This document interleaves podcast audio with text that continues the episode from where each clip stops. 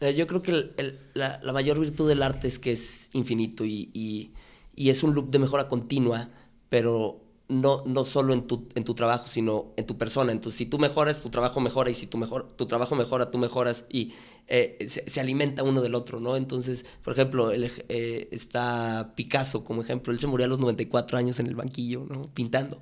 Entonces, yo, yo creo que... eh, mientras yo pueda seguir evolucionando en mi trabajo y mejorando en técnicas, abriendo mi mundo a nuevas ideas, eh, mejoraré como persona y eso me enriquecerá más para un mejor trabajo y entonces seguiré mejorando como persona, seguiré teniendo crecimiento personal y, y eso es lo que busco, justamente, porque si, si, si, si cortas ese hi- hilo, pues te quedas en una línea donde puede ser, donde creo que puede ser eh, muy cómoda, pero no, no- no estás aportando nada, ¿no?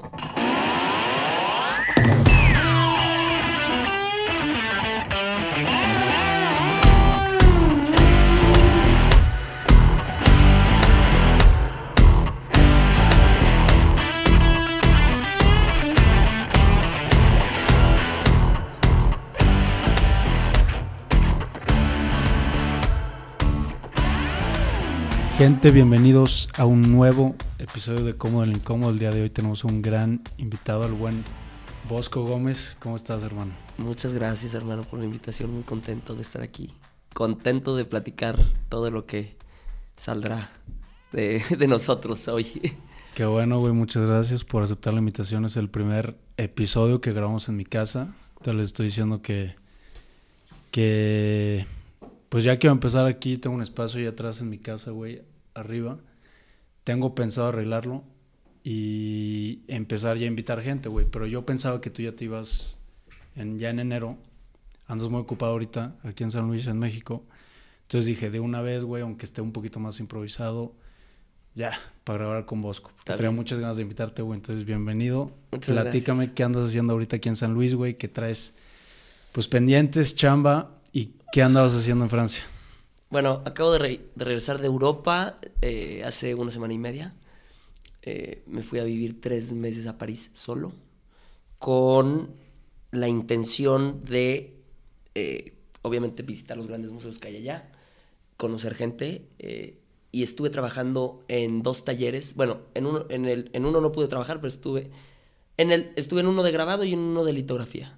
Y al final de litografía no se pudo porque este, después de la pandemia eh, todos los artistas salieron a los talleres a hacer arte. ¿Qué es grabado y qué es litografía? Son dos técnicas eh, para la producción artística, nada más que el grabado, eh, normalmente se hacen placas de metal, cobre, zinc, aluminio, y la litografía, tú trabajas en una piedra, literalmente es una piedra, eh, eh, em, ay, se me va la palabra, en una piedra mm, lijada, pulida, perfectamente plana, como si fuera una hoja, de hecho la, la piedra es, pla- es este, blanca, y trabajas con, mate- eh, la piedra es hipersensible a la grasa, es un material de la tierra, y tú trabajas con materiales grasos justamente, como si estuvieras, es como un lápiz graso, como si tú, tú- tú estuvieras dibujando en una hoja, pero estás dibujando en la piedra, y después se trata la piedra, o sea, tú terminas tu dibujo, se le pone goma arábiga y se le ponen, este, eh,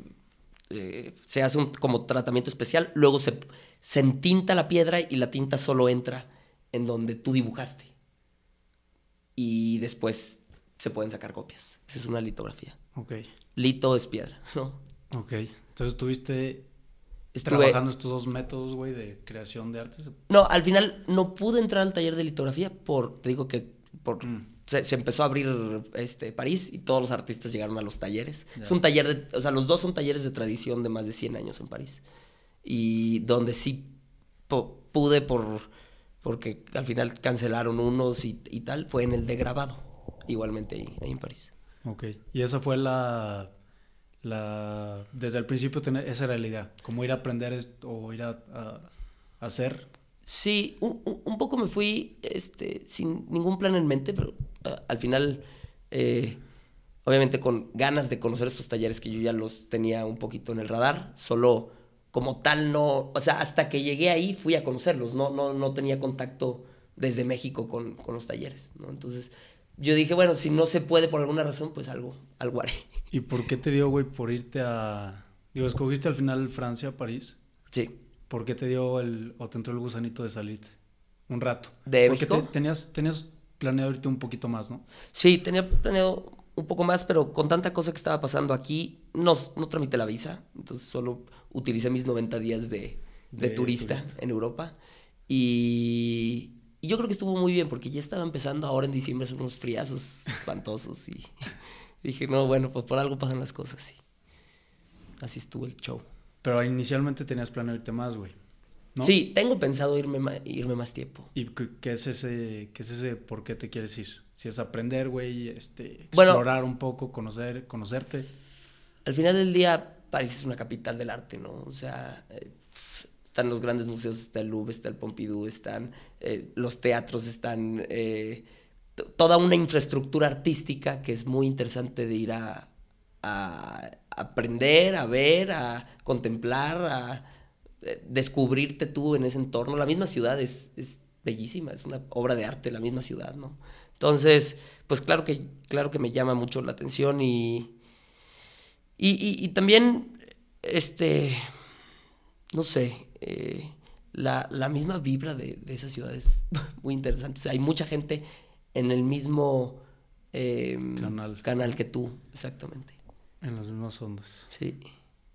Sí, sí, definitivamente. Porque aquí digo, y es un tema que yo sé que ya has tocado, güey, que como artista hay muchas oportunidades en México, si las sabes aprovechar, si sales, si las buscas, como lo has hecho, güey, te has encontrado con gente muy famosa, güey, y, no tan, no, no tiene que ser en as- aspectos artísticos, también del entretenimiento, güey, Ricky Martin, Richard Branson, porque has buscado esas oportunidades, güey, y, has hecho esas locuras y te has animado, porque eres muy echado para adelante, güey, es algo que yo eh, admiro mucho de gente como tú, güey, también tu hermana, y lo veo mucho en, en tu familia, que son muy echados para adelante.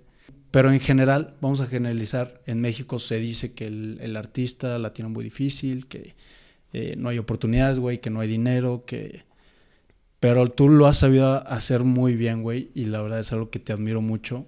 No sé cuál es tu... tu pues si po- podrías explayarte un poquito más en este punto, güey, porque yo creo que es importante decirle a la banda que si lo buscas, sí se puede, ¿no?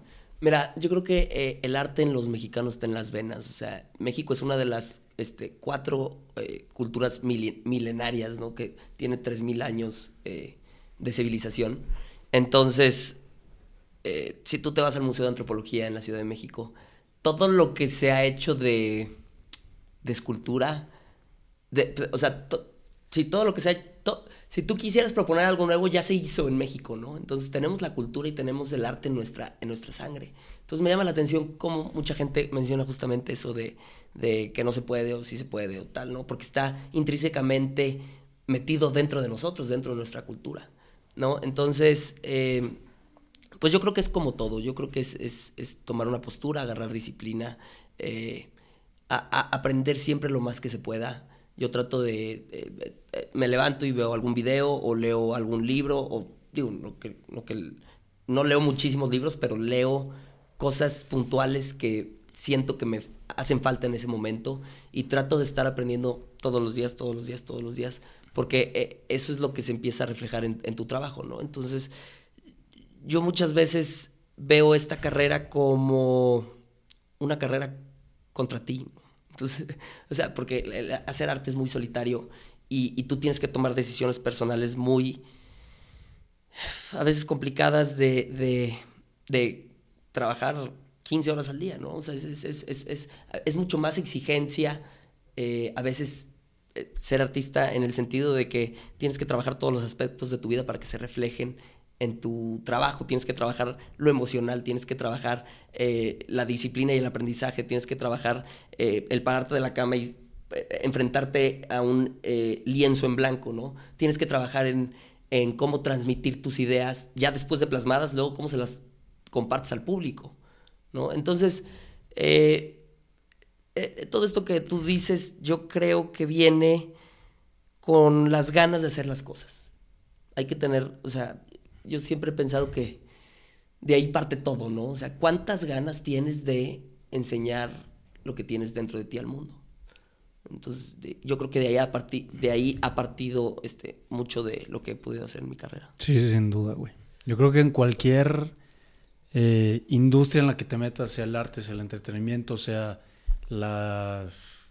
Si quieres ser, eh, trabajar en un lugar más tradicional, güey, ser ingeniero, arquitecto, lo que te metas. Si quieres que te vea bien, obviamente necesitas disciplina, necesitas meterle tiempo. Y si no sale, digo, es algo con lo que yo ahorita batallo, güey. Porque digo, ok, tengo 25 años, estoy en mi prime físico, güey. Ahorita puedo chambear un chingo, ahorita puedo hacer, puedo viajar un chingo, güey. Ahorita puedo hacer un chingo de cosas porque tengo el tiempo y tengo el, la juventud, güey. ¿Sabes? Sí. Estoy muy joven para hacer, no mames, lo que quieras. Sí. Pero eh, no se puede hacer todo, güey. Te tienes que, porque si tratas de hacer todo, se te va a ir el, el tiempo, cabrón. Y es algo con lo que yo internamente batallo de que, güey, a ver si me dedico, ahorita, ¿por qué no mandar todo a cagar y me voy a viajar dos años, güey? ¿Por qué tienes, tienes la juventud, güey? Pero digo, ok, si me voy dos años, estoy dejando de lado a lo mejor que pudiera ser un crack en, en triatlón, güey. Pero si me dedico nada más al triatlón, estoy dejando de lado que podría ser un crack en, en mi chamba, güey. A lo mejor algo que empiezo ahorita un negocio de algo. Entonces, pues, digo, es, es, es algo con lo que yo ahorita batallo, güey, pero creo que si decides meterle algo que te gusta, si no consigues al final algo, el resultado que obtuviste, porque no siempre, no siempre se, se obtiene, güey, también creo que es algo, de lo que se tiene que hablar que a lo mejor tú le metes muchas horas de trabajo, mucho tiempo, mucho dinero, y puede ser el resultado que, que no salga, güey. Pero claro. Es más probable que sí salga si le metes toda esa chinga. Mira, yo, yo creo que hay dos cosas aquí interesantes. Uno es que siento y siempre he creído que la, la juventud o la vejez es una decisión. O sea, ahora vengo de Barcelona de estar con eh, una, una tía de unos amigos nuestros. Tiene 80 años y yo nunca había visto una persona de 80 años tan jovial en mi vida, ¿no? Entonces, ahorita mencionas, es que no sé si dedicarme a esto, a lo otro, tal. Yo también tenía justamente esa duda, pero el, el, el, estar solo eh, y el hacerlo a veces eh, me tocó, bueno, la pintura es una carrera muy solitaria, ¿no? Y el estar tanto tiempo solo te hace exámenes de conciencia diarios. Y uno de esos fue em, entender que tenemos mucho tiempo. O sea, digo, si Dios nos presta vida, pero eh, la, la, la, eh, la, juventud o la vejez es una decisión, pienso yo. Y el tema del fracaso siempre va a existir. Siempre. Entonces, pues es, es como, es como siempre, siempre va a existir el sol o la luna. O, sea, ya hay que vivir con eso y ya, ¿no? Hay que saber este, saber que ahí está y saber que a mí me ha pasado todo tipo, todo tipo de cosas, desde el incendio que platicamos, bueno, mil, temas, o sea, y como que internalizar el, el sentir de, de, e, ese sentir de que el fracaso siempre va a existir y ya, es como, es algo que ahí está y hay que hacer las paces con ello y, claro. ya, ¿no? Ahorita ya llevas un chingo de años pintando, empezaste, no sé, a los 11, 12, güey fuiste mejorando.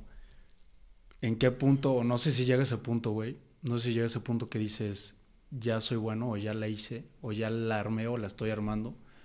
¿Sientes que llegó en algún momento ese punto? O, eh, digo, no sé, güey, porque también creo que si llegas a ese punto se pierde de alguna manera el hambre de seguir mejorando y seguir creciendo. Y obviamente eso es con repetición, tiempo y con siento que de alguna manera no creértela, güey, porque si te la crees, pues ya llegaste y ahí, te estancas, ¿no? Yo creo que la, mayor virtud del arte es que es infinito y, es un loop de mejora continua, pero no, no solo en tu, en tu trabajo, sino en tu persona. Entonces, si tú mejoras, tu trabajo mejora, y si tu, mejor, tu trabajo mejora, tú mejoras, y eh, se, alimenta uno del otro, ¿no? Entonces, por ejemplo, eh, está Picasso como ejemplo, él se murió a los 94 años en el banquillo, ¿no? Pintando.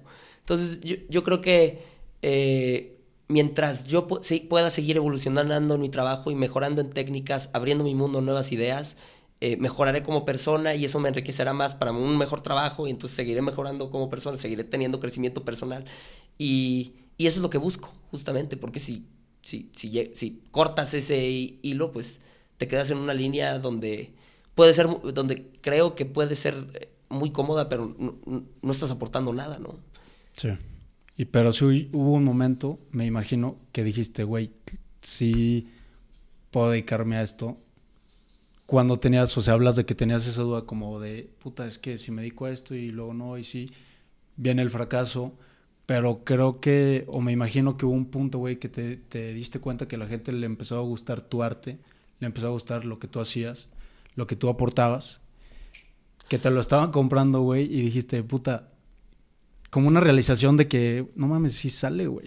Fíjate que yo creo que tuve esa duda, pero en otro momento y en otra carrera.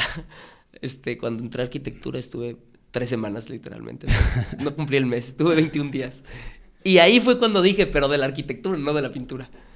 Híjole, y si, si, si, si, si lo voy a armar en esto, no lo voy a armar en esto. Y tomé la decisión de no hacerlo. Y fue la mejor decisión que, que pude tomar, porque en la pintura siempre ha sido instintivo, nunca, nunca, me, nunca me lo he cuestionado así de, lo seguiré haciendo, no lo seguiré haciendo, porque siento que hay algo interno que siempre me lo había dicho desde muy chico, que, que solo decidí hacerle caso a eso tú empiezas, güey, a pintar, obviamente, conforme vas creciendo, güey, conforme se va desarrollando tu carrera, empiezas a tener o abrirte a, a nuevas fuentes de conocimiento, güey. Sí. ¿De dónde vas tú o cómo te inspiras? ¿De dónde sacas inspiración? Ahorita mencionas libros, güey, a lo mejor videos, podcast, otros pintores. ¿De dónde, ¿Y cómo es, cómo es tu, tu, la forma de aterrizar una vez que te inspiras para hacer una obra de arte? Sí, ay, pues es muy complicada la, la pregunta, pero de, bueno, de varias maneras. Por ejemplo, ahora que estuve en París, eh, compré el pase anual del Pompidou, que es el Museo de Arte Moderno de París, ¿no? Y fui como nueve, diez veces, cuatro, cinco horas cada vez, ¿no? Entonces, el estar en constante exposición a, nuevos cuadros, a nuevos pigmentos, a nuevas formas, a nuevos colores, eh, me ayuda mucho para mis procesos. Pero también eh, es interesante lo que, a la conclusión a la que llegué allá, de decir, ok, esto lo estoy haciendo en el Pompidou, que es el gran museo de París, ¿no? Pero, ahora, ¿qué pasa si hago eso en la calle? ¿No? Observa los postes, observa los charcos, observa la basura. Se reían mis amigos en París, que, porque llegué tres semanas con unos amigos eh, mexicanos, y se reían y me dicen, ¿por qué estás recogiendo tanta basura de la calle, cabrón? O sea, y y era porque yo recolecto objetos que sé que puedo introducir en mi trabajo eh, más adelante, ¿no? Por ejemplo, eh, fui, bueno, se quema mi taller, ahorita si quieres podemos platicar de eso, pero cuando yo quería, eh, cuando quise reconstruir, perdón, cuando quise volver a comprar muebles, decidí hacerlos de acero inoxidable, ¿no? Mm. Justamente por ese tema. Y fui a una fábrica de un amigo de mi papá que tiene acero inoxidable y vi unas grandes botes de desechos, rebabas, cortes y, y, y dije, o sea, la, la, la, la, materia en su forma más, este, ma, ma, más pura y aventada. Cruda. Cruda, me llamó muchísimo y, y, y entonces me puse a hacer una serie eh, que se llama Recónditas Memorias, eh, eh, porque justamente estaba pasando por un proceso de de eh, entender, entenderme a mí y entender... Eh, Personal, tú personalmente. Exactamente, un tema personal desde mi infancia, por eso se llama Recónditas Memorias, y utilicé esa materia para hacer la colección de 50 obras.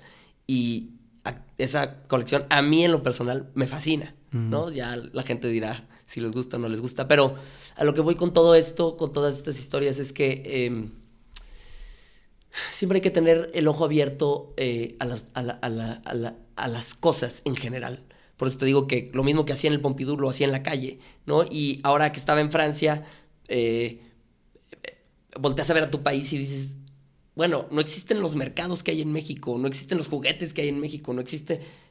Entonces, ¿qué pasa si introduzco eso que yo vivo todos los días, que a veces estamos cegados a, lo que vivimos diariamente? Eh, eh, y, lo, y, lo, y lo utilizo para hacer arte, ¿no? Entonces, no sé, así funcionan a veces mis, mis procesos. Es difícil porque luego sacas información de todos lados, pero trato de estar eh, con el ojo muy, muy abierto. Ok. Y ya traes, cuando vamos a poner esto o tomar este ejemplo de la basura, güey. Tú, tú, ves un objeto, lo agarras, pero tú ya traes un concepto desde antes de, de qué quieres hacer o cómo es que lo integras y ya se aterriza, ¿sabes? O sea, haz de cuenta, vamos a, vamos a suponer que, no sé, güey, estás, has estado mucho en la playa, ves un objeto Entonces ahí los relaciones, entonces haces, a partir de ese objeto, güey, empiezas a hacer tu cuadro, tu arte de la playa. No sé si me explico. Como que Sí. es, plasmas lo que estás viviendo en ese No. momento, güey, o ya es un concepto... Ma- Más que nada, me, me llama la atención. De hecho, este, a veces una amiga de mi mamá nos regaló una vez unos iPhones este, que no funcionaban y Alonso y yo los desatornillamos y los desarmamos por la mera curiosidad de saber qué había dentro, ¿no? Entonces, hay ciertos objetos que resuenan contigo y que llaman tu atención y entonces, o sea, justamente por qué, por qué está ese repujado ahí colgado, ¿no? O sea, ¿qué, qué le llamó la atención a la persona que compró ese repujado y por qué lo tiene ahí, ¿no? Entonces, eh, hay veces que los objetos que uso lo- los utilizo para ponerlos estilo collage en las obras o hay veces que solo me gusta verlos y, y, y que un objeto me lleve a un pensamiento y un pensamiento me lleve a una emoción y una emoción me lleve a, un, a una forma de trabajo. Y no escribes, güey, no escribes la idea, nada, o sea, No, empiezas a pintar. O a, a Sí, hacer, güey. mu- muchas veces, este, ju- justamente ahorita estoy trabajando, eh, el, el arte se puede trabajar de mil maneras, ¿no? El- la pintura, pero casi siempre se trabaja la composición y después el color. La composición es decir, hay una hoja en blanco y tú agarras un lápiz y rayas la hoja en blanco y entonces haces una composición con el lápiz y luego pones color, ¿no? Un boceto y luego pintas el boceto.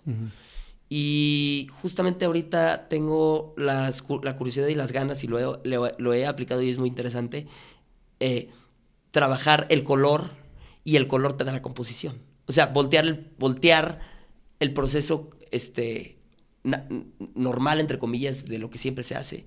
Y porque al momento de tú utilizar este, un rojo o un amarillo o un verde o un rosa, los colores te están dando respuestas. Hay, hay, hay cosas guardadas en tu inconsciente que te llevan a ese color, a esa emoción. Un rojo a qué te lleva, un amarillo a qué te lleva, ¿no? Y entonces es muy interesante cómo utilizas el color y el color te da una respuesta y esa respuesta la, la plas- la plasmas. No sé si me explico. Sí. Eso es lo que pude descubrir o trabajar en, en, en, en París y fue muy interesante porque salieron cosas que estaban muy guardadas dentro de mí.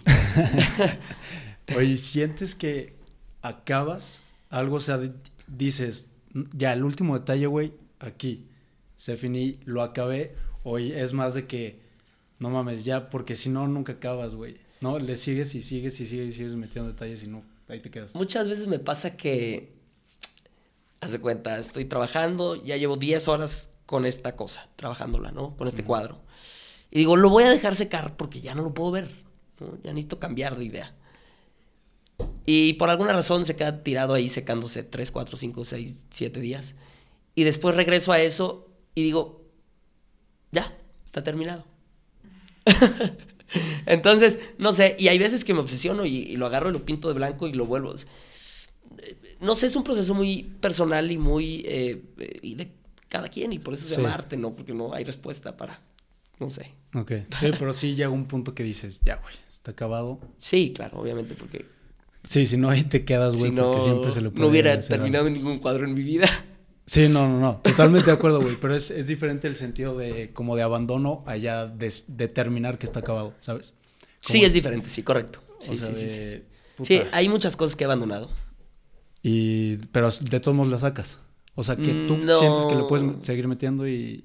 hay, no, veces no que de- hay veces que tiro muchas cosas a la basura. Ah, ¿sí? Sí, Ok. Porque no te gustan y... sí, porque no, no, no. Uno sabe las calidades que uno tiene, o sea, y, y las ideas y la complejidad. Y cuando no empata eso con lo que estás viendo, aunque a lo mejor para ti sea excelente, para mí no, ¿no? Y Claro. yo no quiero poner algo allá afuera que no venga de un lugar real. Claro. Pero de todos modos es una repetición, güey. Y sabes... o- bueno, me imagino que te das cuenta por qué no te gusta algo. Y es una repetición que te sirve para la cabeza, güey, para, el, para, para ejercitar el músculo de la pintura. Sí, es parte de aprendizaje, correcto. Sí, sí. que regresamos un poquito ahorita a lo de tu taller, güey. Pues fue una, un- un- una situación de vida muy dura, me imagino, güey. Yo cuando te pasó esto, que fue hace como dos años, ¿no? Fue hace un año, cuatro meses. Fue en agosto del 10 20. Agosto del 20. Ok. O sea, Hace un... hace un año, cuatro meses. Sí. Solo que ha pasado mucho desde entonces. Y yo no estaba aquí, güey. Yo no estaba en, en San Luis. A mí también se me quedó mi casa. ¿A esta casa? No, güey. Ah. Yo estaba viviendo en Japón el año... Hace un año, cuatro meses. O sea, yo no estaba aquí. Y cuando me platicaron, güey, o no sé si mandaron WhatsApp, que no mamen, güey, se le quemó el taller a Bosco, dije, no mames, qué culero sentimiento, güey, porque aparte tú sí tenías muchas cosas ahí. Yo tenía mi maleta y ya, güey. Tú tenías... ¿A, a ti se te quemó tu casa aquí en México? No, se me quemó en Japón. En Japón Yo te en quemó. Japón, güey. Entonces tenía mi maleta, güey, una maleta con mi ropa, visa, pasaporte y ese pedo. Pero no era, no eran cosas de valor realmente. O sea, son cosas que, pues, no hay pedo, güey. Iba a la embajada, sacaba otra, iba al banco y ya. No, hay, sí, sí, sí. no, No hay hay, ningún no hay tema. tema. Entonces dije, no mames, qué cabrón. Y no sé cómo te lo tomaste, güey, porque te lo puedes tomar eh, o muy bien o, o bien o mal, güey. ¿Sabes? Esa experiencia. No sé tú cómo te la tomaste y cómo, que, cómo tomas esa experiencia para la vida, güey.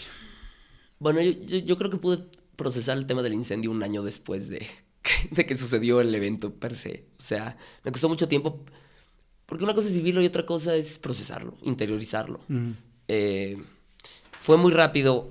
Eh, justamente, eh, muchas, mucho de lo que quiero in- integrar a mi trabajo es la experimentación, la libertad. porque a mí me, me- me molesta mucho a veces, y lo he hecho, no, no digo que yo, nada tal, pero me molesta que, eh, imagínate que a alguien le quedan muy bien las manzanas, ¿no? Entonces pinta manzanas toda su vida. Y será el mejor pintor de manzanas del mundo y se vale. Pero eh, justamente eso es lo que yo no quiero. Yo quiero crecer y experimentar a través de mi trabajo. ¿No? Entonces busco mucha la experimentación, la basura, la observación, eh, eh, el folclore de México, la cultura, el corazón, el sentimiento. Quiero tratar de involucrar eh, la mayor gama posible de emociones a mi trabajo. Y, y justamente experimentando con nuevos materiales incendia mi taller. Usé pintura, pintura esmaltada en un gran lienzo que estaba tirado completamente vertical en el piso de mi taller. Y vi burbujas y no me parecían las burbujas y le, se me hizo fácil sacar las burbujas con calor.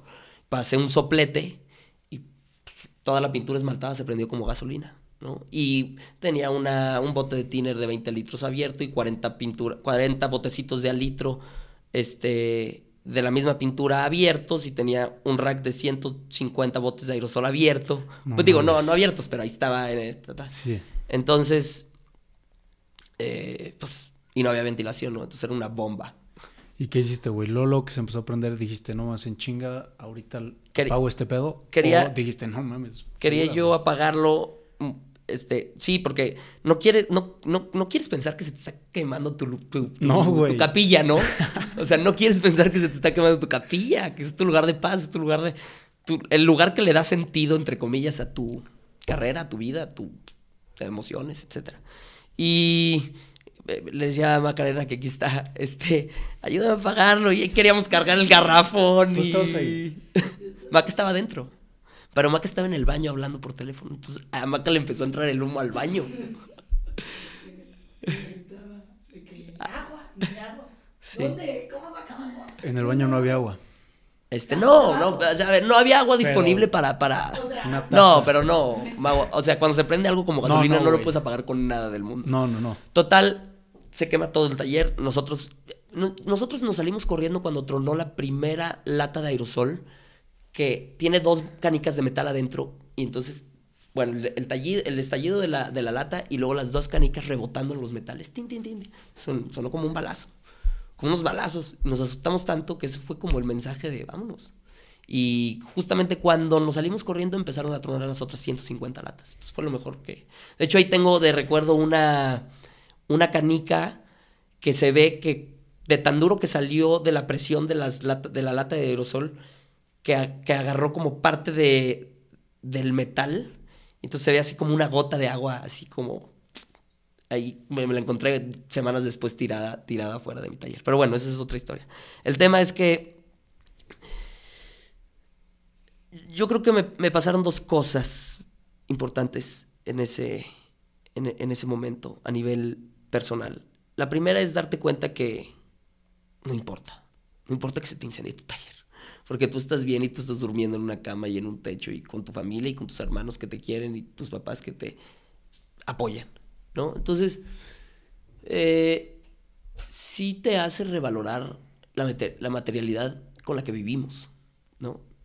Y bueno, puedo profundizar más en eso, pero mejor me paso a la enseñanza número dos, que después de ese incendio hubo una exhibición que se llamó De lo perdido lo, lo recuperado, que fueron ciento, fueron 80 acuarelas que no se quemaron, que estaban en una libreta que yo tenía pensado nunca enseñar esa libreta, eran bocetos personales para mí.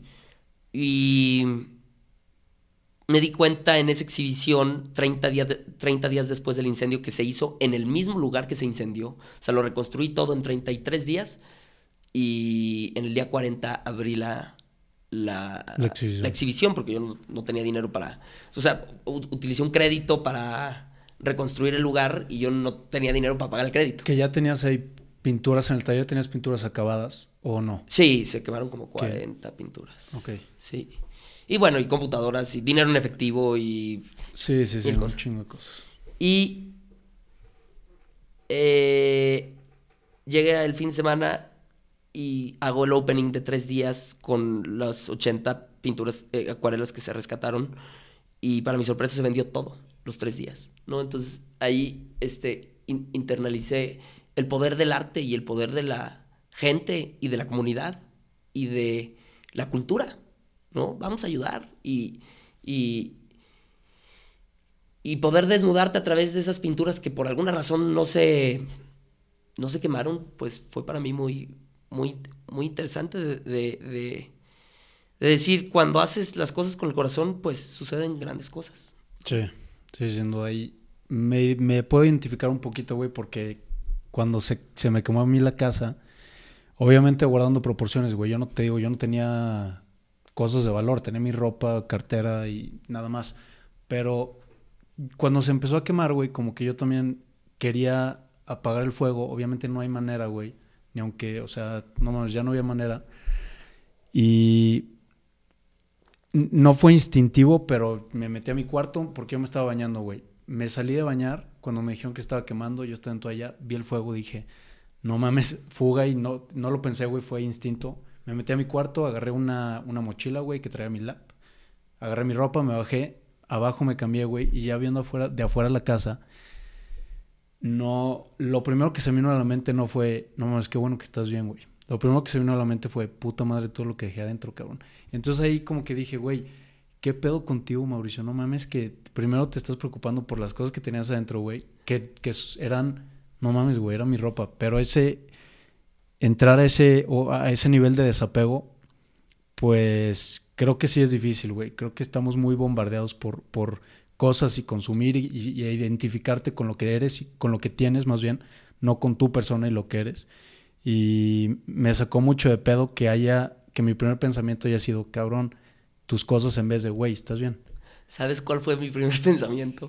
Estando abajo, viendo cómo se quemaba el lugar, dije, se va a quemar el edificio, cabrón, deja tú el local. Todo el edificio se va a quemar porque mi taller está en un tercer piso. Ajá. Y dije, ahí sí va a haber pedo, cabrón. Si se quema todo un edificio por mis accidentes. Eh, pero digo, al final no, no, no pasó. No pasó a mayores, gracias a Dios. Pero sí, son, son enseñanzas que te pegan como un bate en la cabeza, ¿no? Entonces, pero también son las enseñanzas que nos hacen crecer. Sí. Sí, sin pedos. ¿Y has tenido en algún momento, güey? Sé que eres una persona muy apasionada por el arte, claramente, güey. Ahorita ya llevamos, no sé, 40 minutos hablando de esto, güey. Pero en algún momento has tenido, ya sea por, por situaciones personales, güey, que has dicho, no mames, quiero medio darle de baja un poquito de tiempo a esto, güey, o ya me estoy saturando, o... No sé si me explico, güey, Sí. que, que ya estás full saturado de decir, puta madre, esto ya me tiene hasta la madre. Fíjate que yo creo que las carreras te eligen. No sé, ese es mi pensar. Y a mí el arte me ha estado regresando a su caudal varias veces. Este, eh, la, la, la vez que más me pasó eso fue cuando 2014, 2013, 2013, este, yo pinté un año este, puras acuarelas y la acuarela es chiquito, es un papelito y puedes trabajar como muy sencillo. Y, de una acuarela que medía mm, 20 por 20, dije, quiero dar el siguiente paso en, en- en mi pintura, ¿no? Yo tenía 14 años. Y entonces decidí comprar un lienzote, ni siquiera tenía dinero para comprar el lienzote, me acuerdo. Pero pues, ahí algo- mi papá me ayudó o algo y total compramos el lienzote de 1.20 por 85, me acuerdo que era la medida. Y decidí pasar de las acuarelitas de 20 por 20 al gran lienzo a un medio que no conocía que era el acrílico, la pintura acrílica.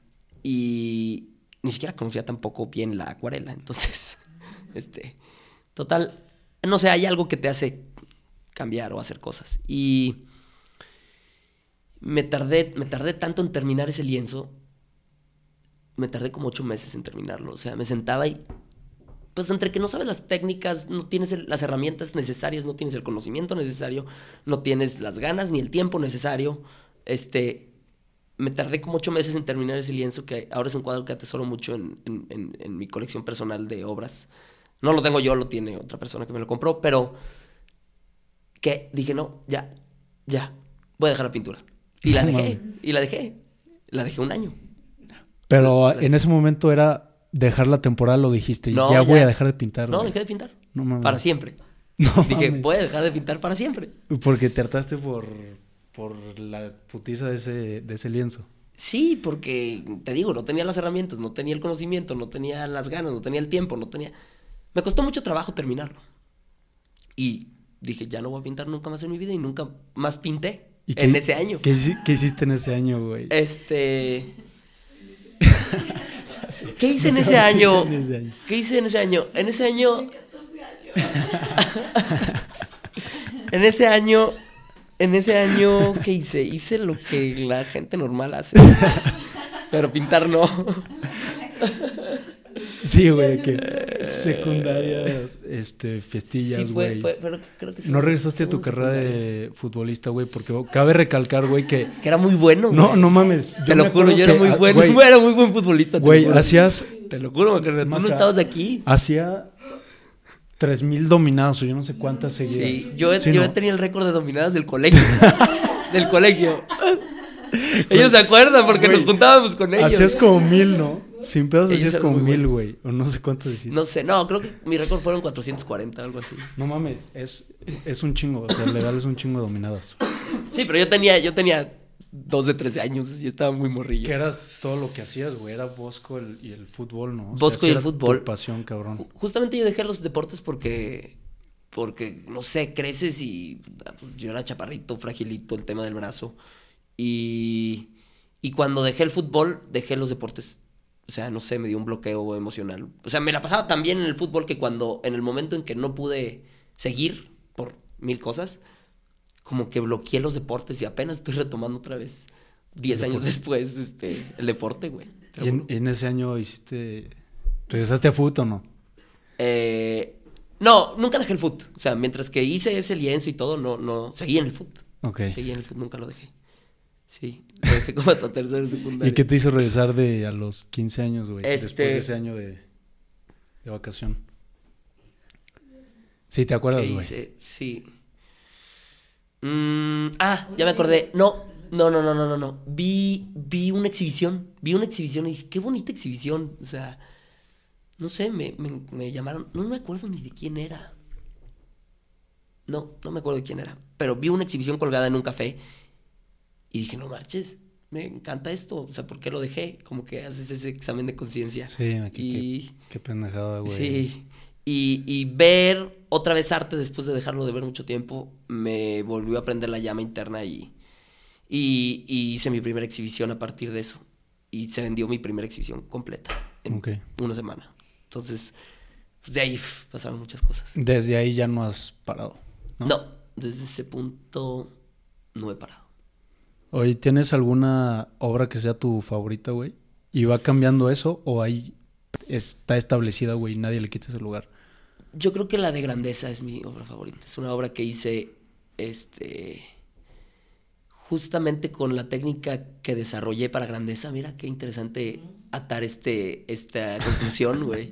Con la técnica que, que experimenté para hacer Grandeza, que fue, ha sido mi primer gran obra este, de tamaño monument- Mm. monumental en su momento, de, de, de- o ¿Qué- sea, de, Que es de como de 8 metros, ¿no? 8 Algo por así. 1, sí.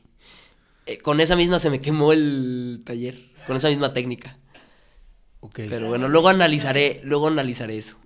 Sí, entonces, eh, grandeza. Bueno, tú conociste a mi tía María José. Mi Sí. tía María José, hermana de mi papá, fallece, falleció de, can- de ah, cáncer ya muy, cuál es. De un cáncer muy feo y, y era una tía que yo quise mucho, que nos echaba, me echaba muchas porras, o sea, como especialmente en el arte de que a ver tus pinturas, a ver tus colores, cómo vas, no sé qué, muy era muy alegre conmigo específicamente en el arte, Mm. aparte de más cosas, ¿no? Y bueno, pues yo creo que toda la- todos, todos los que la conocimos la, la quisimos mucho. Y cuando fallece, pues, este, nos dolió a todos. Y fue la primera vez que yo fui a Europa. em, justo cuando, no me acuerdo si despuesito o yo estaba en Europa cuando fallece. Pero bueno, fue en ese momento. Y, y, y yo quería hacer alguna obra para recordarla. Pero yo no quería, yo no quería hacer el típico retrato, este, pues mejor impriman una foto, ¿no? Que va a ser más padre que un retrato hecho por Bosco. Entonces, eh, quise llevar, quise internalizar esto y viendo las grandes obras europeas en el Thyssen, en el Prado, en el Reina Sofía, en el Tate de Londres. Yo tenía, que 19 años. 19 años cuando fue eso. Em, pues me movió internamente mucho a, a llegar a la síntesis de las cosas, ¿no? A, a las emociones, a lo más puro de, de mí y de cómo yo la veía a ella, ¿no? Ella era una gran luz en, en, en- nuestra familia. Y pues decido hacer esta eh, remembranza de su vida eh, representada como un mar, un mar gigantesco, porque la vida, la vida es como el mar, ¿no? La vida eh, nos tiene grandes tormentas, así como el mar nos tiene grandes tormentas, o la vida nos tiene grandes claridades, como el mar nos tiene grandes claridades, ¿no? Eh, a veces nos sentimos perdidos, a veces nos sentimos que nos vamos a hundir en la vida, así como en el mar, ¿no? Y, y mucho de lo que yo recuerdo de María José fueron muchas vivencias este, que nos tocó vivir con ella y de, de cosas que ella vivió que yo me enteraba. Y quise eh, hacer este gran mar embravecido eh, para eh, también ser muy real y, y- y ser muy real de cómo la quería recordar, de que así como, tam- así como habían claridades, pues también habían tormentas y también, entonces era, un- un- una, era una gran obra eh, con muchos como, por así decirlo, momentos de su vida eh, de una forma muy abstracta. Y al final ella la representé como un barquito de papel color rosa, porque con esta misma analogía de que la vida es como el mar, eh, el barquito de papel pues es muy frágil, así como nosotros en la vida somos muy frágiles, ¿no? Pero aún así tenemos una, est- una estructura y tenemos un alma que nos permite flotar en las diferentes adversidades de la vida, ¿no? Entonces, un, un poquito esa es la historia de, de esa obra, la tendríamos que enseñar para que la gente la pueda ver, pero Sí. esa yo creo que es una obra que la atesoro mucho en mi, en mi corazón y la tiene, la tiene gente que fue amigo de, de mi tía María José y están muy contentos ellos con, la obra también y la historia. Sí, sí la llegué a ver. De hecho salió en, en un festival de corpo, ¿no? Sí. Salió, en un show. Sí, sí, sí. Es que para los que no, para los que Ah. no sepan, Macarena, mi hermana, baila. Bueno, tiene una academia de danza. A que me baile. Y dance. hizo una, hizo una coreografía con esa obra. Sí, sí me acuerdo de haberlo visto. Sí, Sí. chingón. Sí, me imagino, pues, digo, gran carga emocional esa pintura y qué chingón. Y no sé si ese, es que, digo, yo tengo revueltos los métodos, güey, pero hay uno que, que están, tú estando en un museo en, en Europa, te dicen, ¿sabes qué? Pues tu estilo se debería llamar Bos, Bolsini, Ah, Bosgolino. Bosgolino, güey. O eso No. es totalmente otra cosa eso, güey. Lo que pasa es que justamente en el Thyssen en, en, en Barcelona conocí a, a un- a una, una persona directiva de ahí y, y muy amablemente me dio el tour eh, un día que mis amigos salieron de fiesta y yo no salí porque tenía dolores en el brazo y decidí levantarme muy temprano al Thyssen, que es un museo en Madrid, eh, de la colección eh, de la baronesa y el barón Thyssen. Em, y llegué a las 8 de la mañana y había una señora dando un tour privado y me integraron a su tour, y, lo cual agradezco mucho. Y ahí vi algunos gobelinos. Mm. Los gobelinos son los, estos tapetes que se cuelgan como cuadros. ¿no? Y, y, y le, le platiqué de un poco de lo que hacía después de que se fue la gente del tour. Me quedé e- ella y yo platicando. Ella tenía un puesto como de directivo en el museo. Y entonces ahí salió el término bosgolino, que, que yo me llamo Bosco y yo quería como titular, yo quería titular una técnica nueva en mi, en, en, en, en mi lenguaje, porque claro que ya existía en el mundo. Pero Tú no la inventaste. Esa era mi duda, güey. Si tú habías No, no, inventado específicamente la manera de hacer esa- ese tipo de pinturas. No sé si yo lo inventé, yo creo que no. Solo es una. Es una fotografía. Es. Yo pinto un cuadro, le tomo una fotografía de alta calidad a esa pintura. Esa fotografía yo la imprimo y arriba la intervengo con pintura. Entonces mitad foto, mitad pintura. ¿me? Pero no habías hecho, no, no le haces referencia a algo que tú has visto. No, eso sí no, pero estoy seguro que existe. Sí, probablemente Pero no existe. le hago referencia. Sí, güey, no, hacer algo de cero está cabrón. Este, sí, no, sé, a lo mejor tendría que ser más original para hacer algo que creo que no existe. Pero es eso que sí existe. qué tan original es lo original porque siempre hay referencias de otras cosas que agarras, ¿sabes? Sí, correcto. Total, yo, eh, eh, para, para no dar toda esta explicación que te acabo de dar, decidí ponerle posgolino. Eh, y, y bueno, ahora sí me dicen mis amigos y así me dicen, y así me dicen. Y bueno, también está el Boscube. Que es un que es- apodo. no, que es, que es un, es un, es, es, hizo unas calaveras, este, Ah, flotando en medio de un cubo de resina y justamente para no explicar eso, lo quise titular Boscube. como Boscube, ¿no? Entonces está el Ok. Bosgolino, está el Boscube, pero no es que yo inventé nada, solo inventé los nombres. Chingón. Y ya. sí. Oye, ¿y qué, qué proyectos traes en puerta, güey? ¿Qué se viene? ¿Qué ideas traes en, en la cabeza? Que Bueno, pues ahorita pasaron varias cosas antes. O sea, vengo, te digo, llevo, llevo una semana y media después de estar tres meses solo en Europa. Y antes, justamente antes de eso, trabajé un año en el proyecto de la BMW. Mm.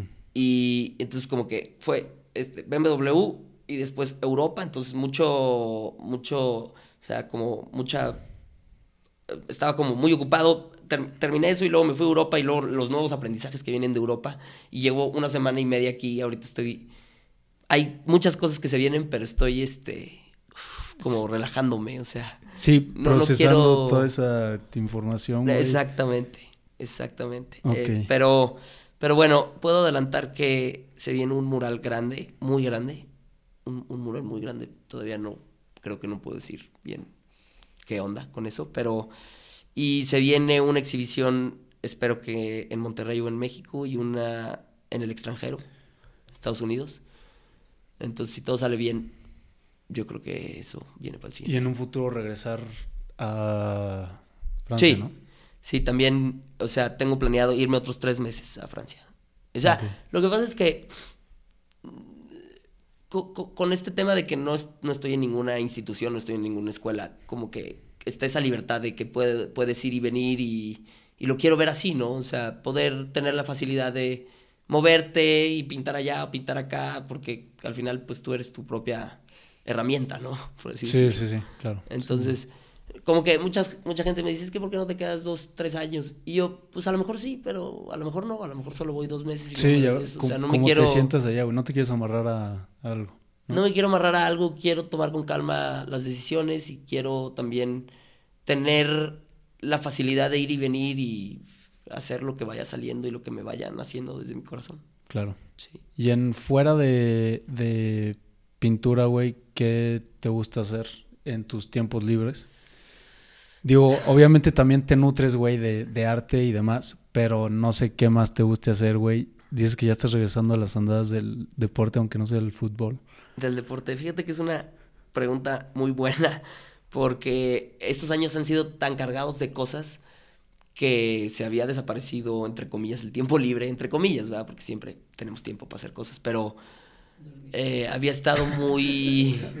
había estado muy, muy, muy, muy, muy enfocado en la, en la pintura, entonces casi todo mi tiempo se ocupaba en, en eso y, y, el poquito otro rato o veía alguna película o me distraía este, con mis amigos, o, pero con, como, como tal en concreto eh, no hacía otra cosa. O sea, la verdad, eh, mi forma de tener, de hacer cosas en tiempos libres era decir, bueno, pues ahora no estoy pintando, pues voy a hacer escultura.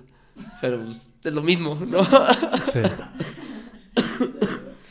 Entonces, justamente ahorita estoy como que en este periodo de... De descarga. De descarga.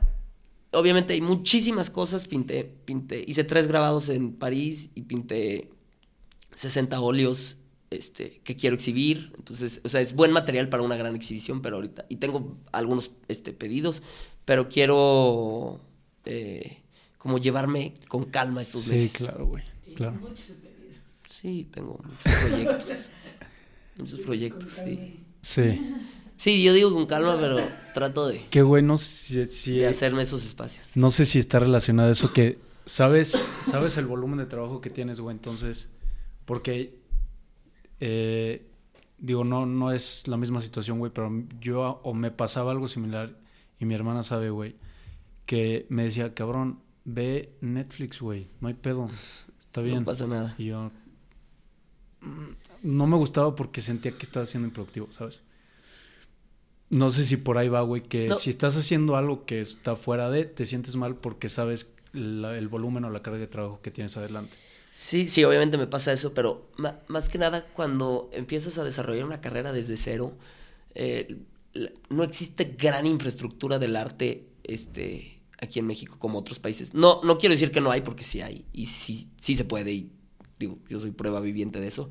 Solo eh, cuando se empieza desde, a desarrollar desde cero, desde la persona, o sea, mi persona, hasta mi trabajo, hasta involucrar el Boscube, el Bosgolino, este, las nuevas ideas, eh, eh, viajar, ta, ta, ta, pues es, es luego muy, muy difícil que tu mente pare. Es muy difícil porque una vez que entras en ese espiral de ideas este, y, de, y, de, y de cosas que quieres materializar, pues es como muy complicado. Y justo ahorita estoy trabajando en eso. Sí. Sí, sí, sí. Sí, de hecho creo que ya habíamos, hablado, ya habíamos hablado de esto. Que hacías otra cosa y decías, no. Y este año me esforcé igual, así como se Esforzarte a no, a no, a no estar... Vivir en automático. Pues sí, pero luego pelearla, eh, no sé. O sea, pero sí, sí. Luego muchas, muchas, muchas veces pienso en este o, la gente dice, ¿no? ¿Cuál es el balance de las cosas? Y yo digo, pues el balance es el que tú decidas. ¿Cuál es el balance? O sea, porque si hago 50 de esto, 60 de lo otro, no, nada más es una decisión, volvemos a lo mismo, es como la vejez, ¿no? Es una decisión. Y pues es, luego es difícil tomar decisiones, pero sí. se tienen que tomar. Y no hay balance perfecto, güey. O sea, no, no hay manera. Porque si, o sea, O a lo mejor sí, ¿no? Es una decisión. O el que te funciona a ti, Sí, sí, pero siento que siempre tienes que estar un poquito más cargado en algo. Pero, ¿Tienes que estar o, o, o, estamos? ¿O quieres? quieres? No sé, güey, a lo mejor yo quiero estar más cargado en algo, pero siento que es... Eh, lo que pasa es que en el arte cuando te emociona tanto lo que haces, eh, cuando te descubres tanto en el proceso de hacer tu trabajo como persona, o sea, me refiero, yo, yo me descubro al momento de pintar, ¿no? aprendo de mí cuando pinto y cuando hay tanta pasión, este, es, es, es complicado dejarlo de hacer porque es muy apasionante, es muy, es, es muy fuerte la fuerza de la pasión. Y Te jala aunque no quieres. Y viene tu mejor versión de Bosco eh, cuando estás tan apasionado en haciendo algo, ¿no? Sí, porque es, es, es, el ciclo del que platicaba hace rato creo yo. Digo, creo yo, no sé lo que piensen otros pintores, ¿verdad? Pero eso es como yo lo he podido internalizar. No, sí me hace sentido, definitivamente. Y ya digo, llevamos una hora, Boschini, un- una gran conversación, güey. Se pasa rápido, ¿no? Tenía una última pregunta antes. Hay algunas preguntitas que le hago a todo el mundo, pero hay una pregunta más en específica, güey, que también me imagino que es eh, de respuesta no tan, tan extensa. Si, ti- si hay una ecuación, güey, y si es diferente entre pintores de cómo se valora una obra por, por artista. O sea, en, en, en esa obra, güey, en esa pintura que está ahí, el pintor no sé si valorará lo mismo que entra, pues el costo fijo de los materiales, la luz o lo que quieras de tu estudio, y cómo se valora ya el, el, el, el extra que es la parte o el componente bosco, güey. O sea, la pregunta es.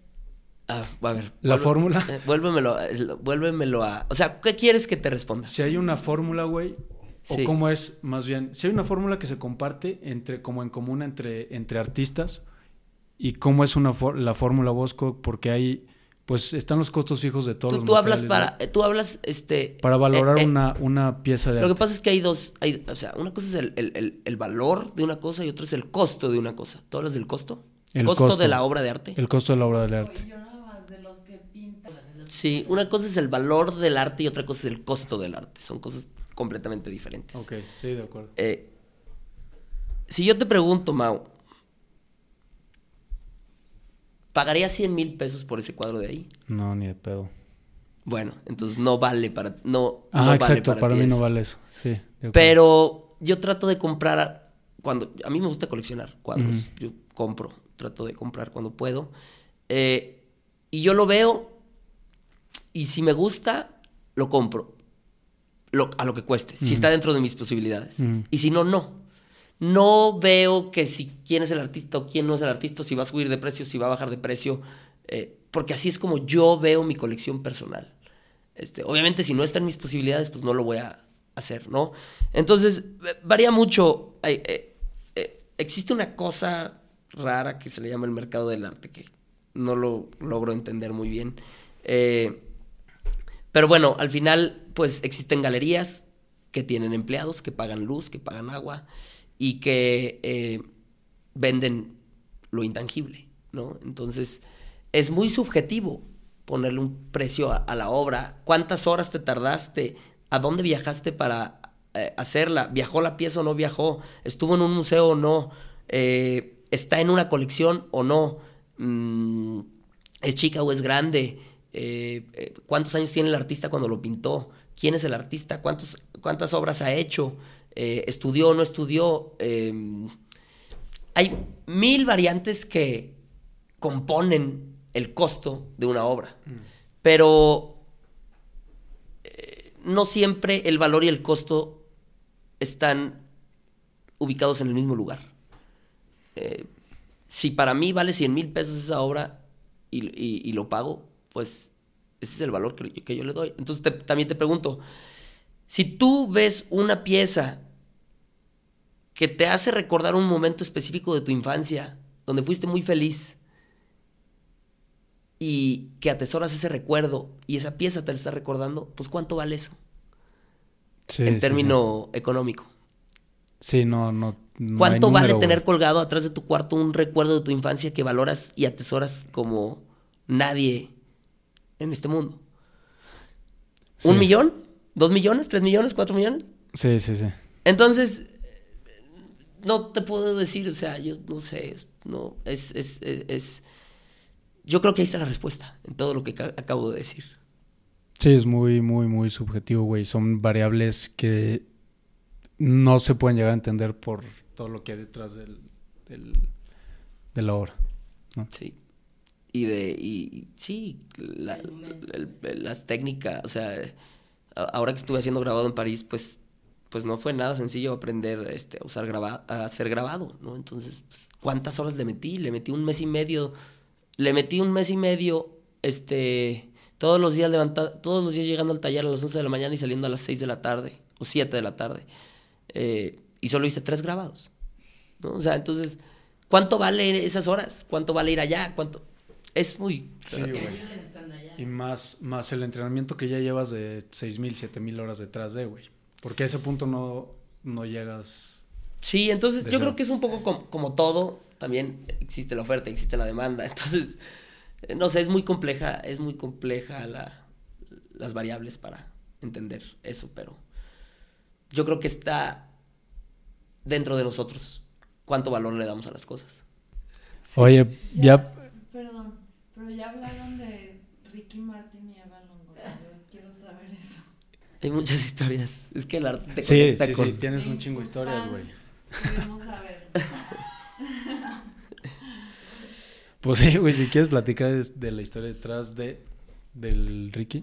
Bueno, eh, ellos tienen una funda, ellos tienen, este, Ricky Martin y Eva Longoria tienen eh, fundaciones, ellos apoyan a mucha gente, creo que es una labor padrísima, creo que apoyar a la gente es una de las mejores cosas que podemos hacer como seres humanos para nuestra trascendencia.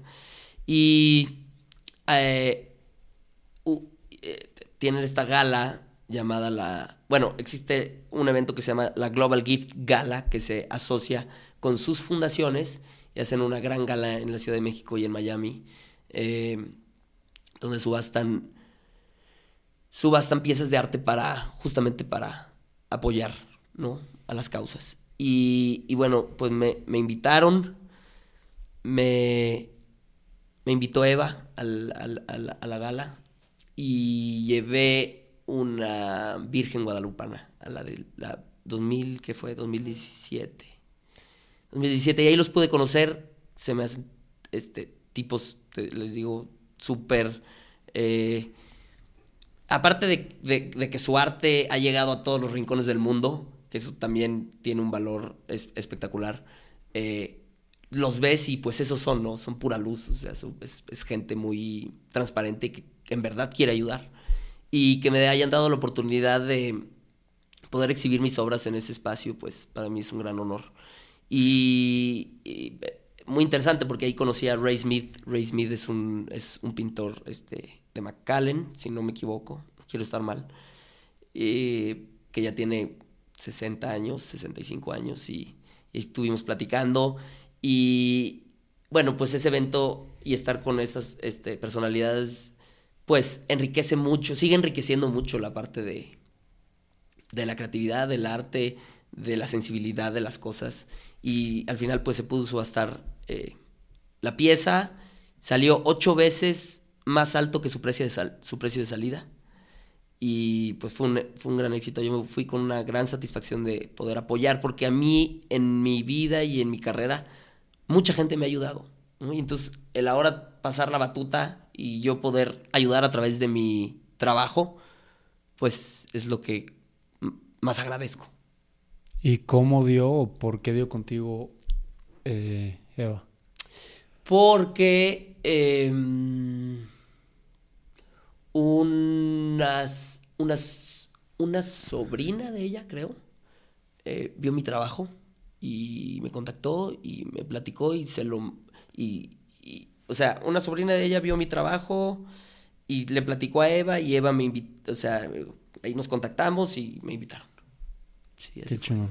Y qué chingón que, Sí. que también eh, a lo largo de, de tu corta trayectoria, güey, porque estás todavía chavo. Bueno, la, ju- la juventud es mental. Pero de edad, güey, pues tienes 22 años, ¿no? Ahorita. 23. 23. Sí. Y qué chingón que, que han, que han habido esas gentes, güey, ángeles, como le- les quieras decir, que, que se han tocado el corazón y han dicho, órale, Bosco, ahí estoy, güey. Eh, vas para adelante.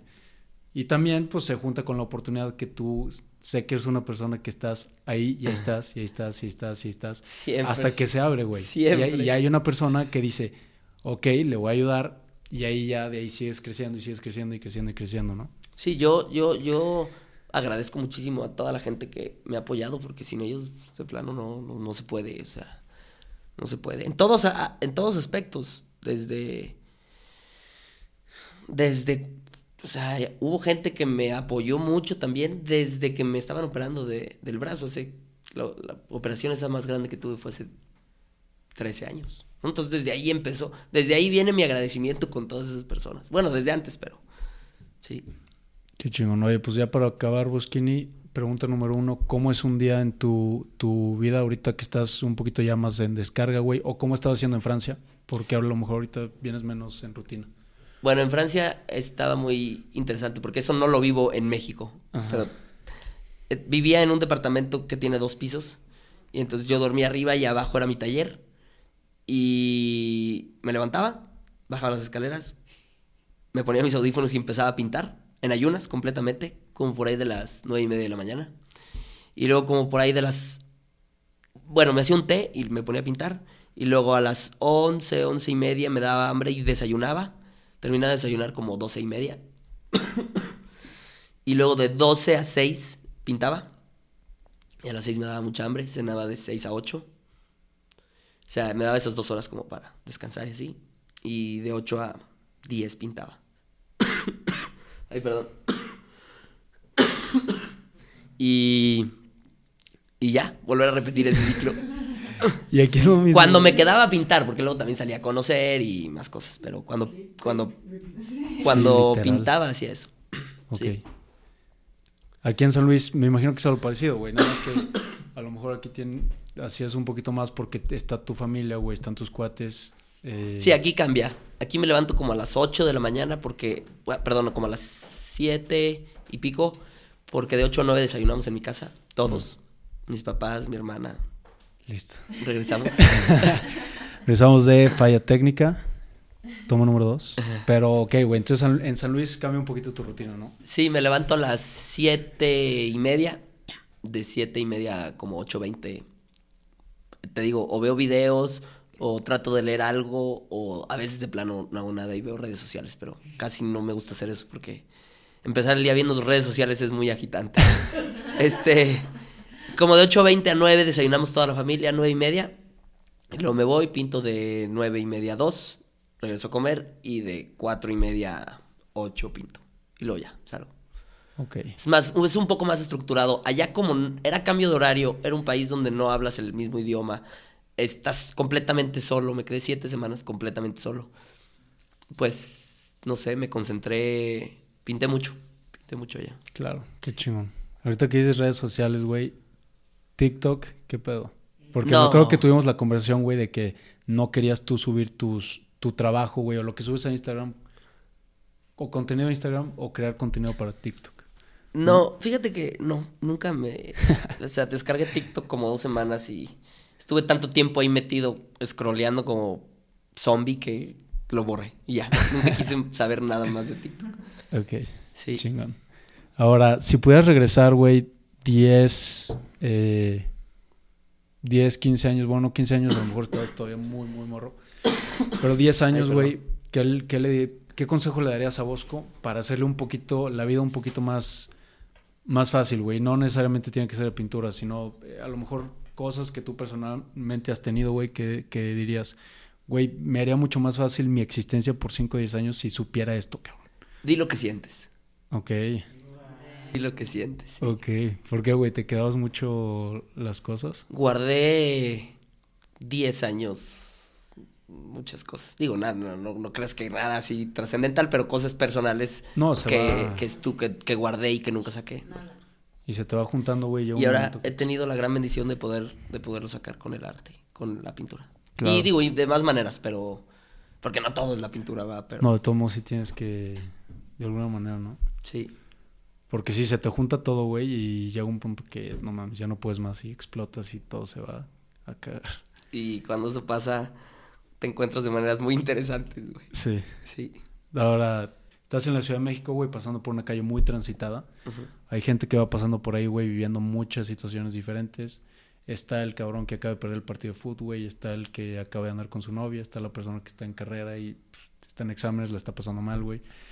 ¿Qué pondrías en ese espectacular que es un espacio reducido? No puedes poner un párrafo eh, para que toda la gente que va pasando ahí, güey, lo vea. O sea, resumido es cuál sería tu mensaje para la banda que está viviendo cosas muy diferentes y en diferentes etapas de, su vida. Mm, déjame pienso. Quiero ser muy puntual con lo que voy a decir. Haz lo que te haga feliz. Ok. Amo lo que Sí. hago. Haz lo que te haga feliz. Haz lo que amas. Ok. Y ya para acabar, güey, eh, si tienes alguna recomendación que le darías a la banda y en general, güey, otra vez, no, no necesariamente de arte, o si quieres de arte, de algún podcast, libros, güey, documentales, películas que te gusten, que, Pues- que te gustaría recomendar. Mucha gente se me acerca y, y me, me pregunta así como yo, si yo supiera muchas cosas que la verdad no sé mucho, yo hago lo mismo que mucha gente hace, ponerse a investigar cosas, tratar de aprender en el camino. Eh, pero ahorita estamos viviendo en el pleno siglo XXI donde existe todas las fuentes, toda la información en la palma de tu mano, ¿no? Entonces yo, yo, la recomendación que yo diría es eh, a la gente que esté perdida, pues, o sea, no, no que esté perdida, solo a la gente que a lo mejor necesita, quiere aprender cosas, quiere aprender a pintar, quiere aprender a mm, vender, quiere aprender, pues la información está en tu teléfono, ¿no? O sea, tenemos todo en la palma de nuestra mano, en las redes sociales. Entonces, nada más, yo, yo creo que recomendaría mucho eh, disciplinarte con, con cual- cualquiera que sea esa cosa que quieres hacer, porque la información está ahí, disponible, ¿no? Entonces, ya no hay excusas. Antes sí, sí había, porque no, pues no, ten, no, no llegó el profesor, ¿no? Entonces ahí estaba la excusa, ¿no? No puedo a la universidad. Sí, no puedo ir a la universidad, lo que sea. Y pues ahora tenemos todo disponible. Sí. Solo yo diría que siempre hay que tratar de buscar de las fuentes más confiables y pues ahí está todo. todo lo- de, de ti depende la capacidad este, o las ganas que tengas de aprender. Sí, estoy de acuerdo. Por ahí hace poquito escuché o vi en un video, si realmente quieres meterte en el hábito de la lectura, no vas a ir a pedir recomendaciones, sino tú vas a, como que el, el yo llegar de que, güey, ¿qué leo? Ahí yo ya te estoy como dando a entender que, que ni No siquiera tienes las ganas la de- iniciativa, güey, para aprender y ver qué chingados quiero leer, ¿sabes? Exactamente, O sea, es como, dime qué hacer, cabrón. exacto. Pero sí, estoy, estoy de acuerdo. Y pues ya para acabar, güey, muchas gracias otra vez por aceptar la invitación, güey. Qué bueno que, que tuviste la oportunidad de venir. Ya tenía muchas ganas de platicar contigo, güey, porque pues me, me, me intriga saber tu historia, güey, saber qué onda contigo. Eh, y para cerrar, ¿dónde te puede encontrar la gente, güey? En Instagram, creo que es la única. Instagram y Facebook. Y Facebook. Tengo una página de internet que se llama igual, pero necesito meterle más trabajito y cariño. Ok. Eh, estoy como un arroba un bosco, o sea, UN bosco todo junto, sin letra, sin números, perdón, un bosco. ¿Algo que te gustaría decir para cerrar, güey? Mm. Últimos conclusiones, últimos pensamientos. No, pues agradecerte, mi Mau, por invitarme, eh, por darme la apertura, por tener este podcast, por eh, pues hacer esto, ¿no? Sentarnos a platicar de creatividad, sentarnos a platicar de la vida, de las emociones, de lo que pensamos, porque tú puedes ver mi trabajo o yo puedo ver lo que tú estás haciendo en una pantalla, pero no, no estamos intimando de ninguna manera, ¿no? No estamos acercándonos, no estamos eh, confrontándonos, no estamos vibrándonos, volteándonos a ver, sintiéndonos, ¿no? Entonces, si esto te acerca a mí y yo a ti, nos podemos acercar, pues es un espacio padrísimo, eso. Por eso te agradezco. Pues muchas gracias, banda. Un abrazote. Gracias a todos los que se quedaron escuchando hasta el final. Gracias. Y vámonos.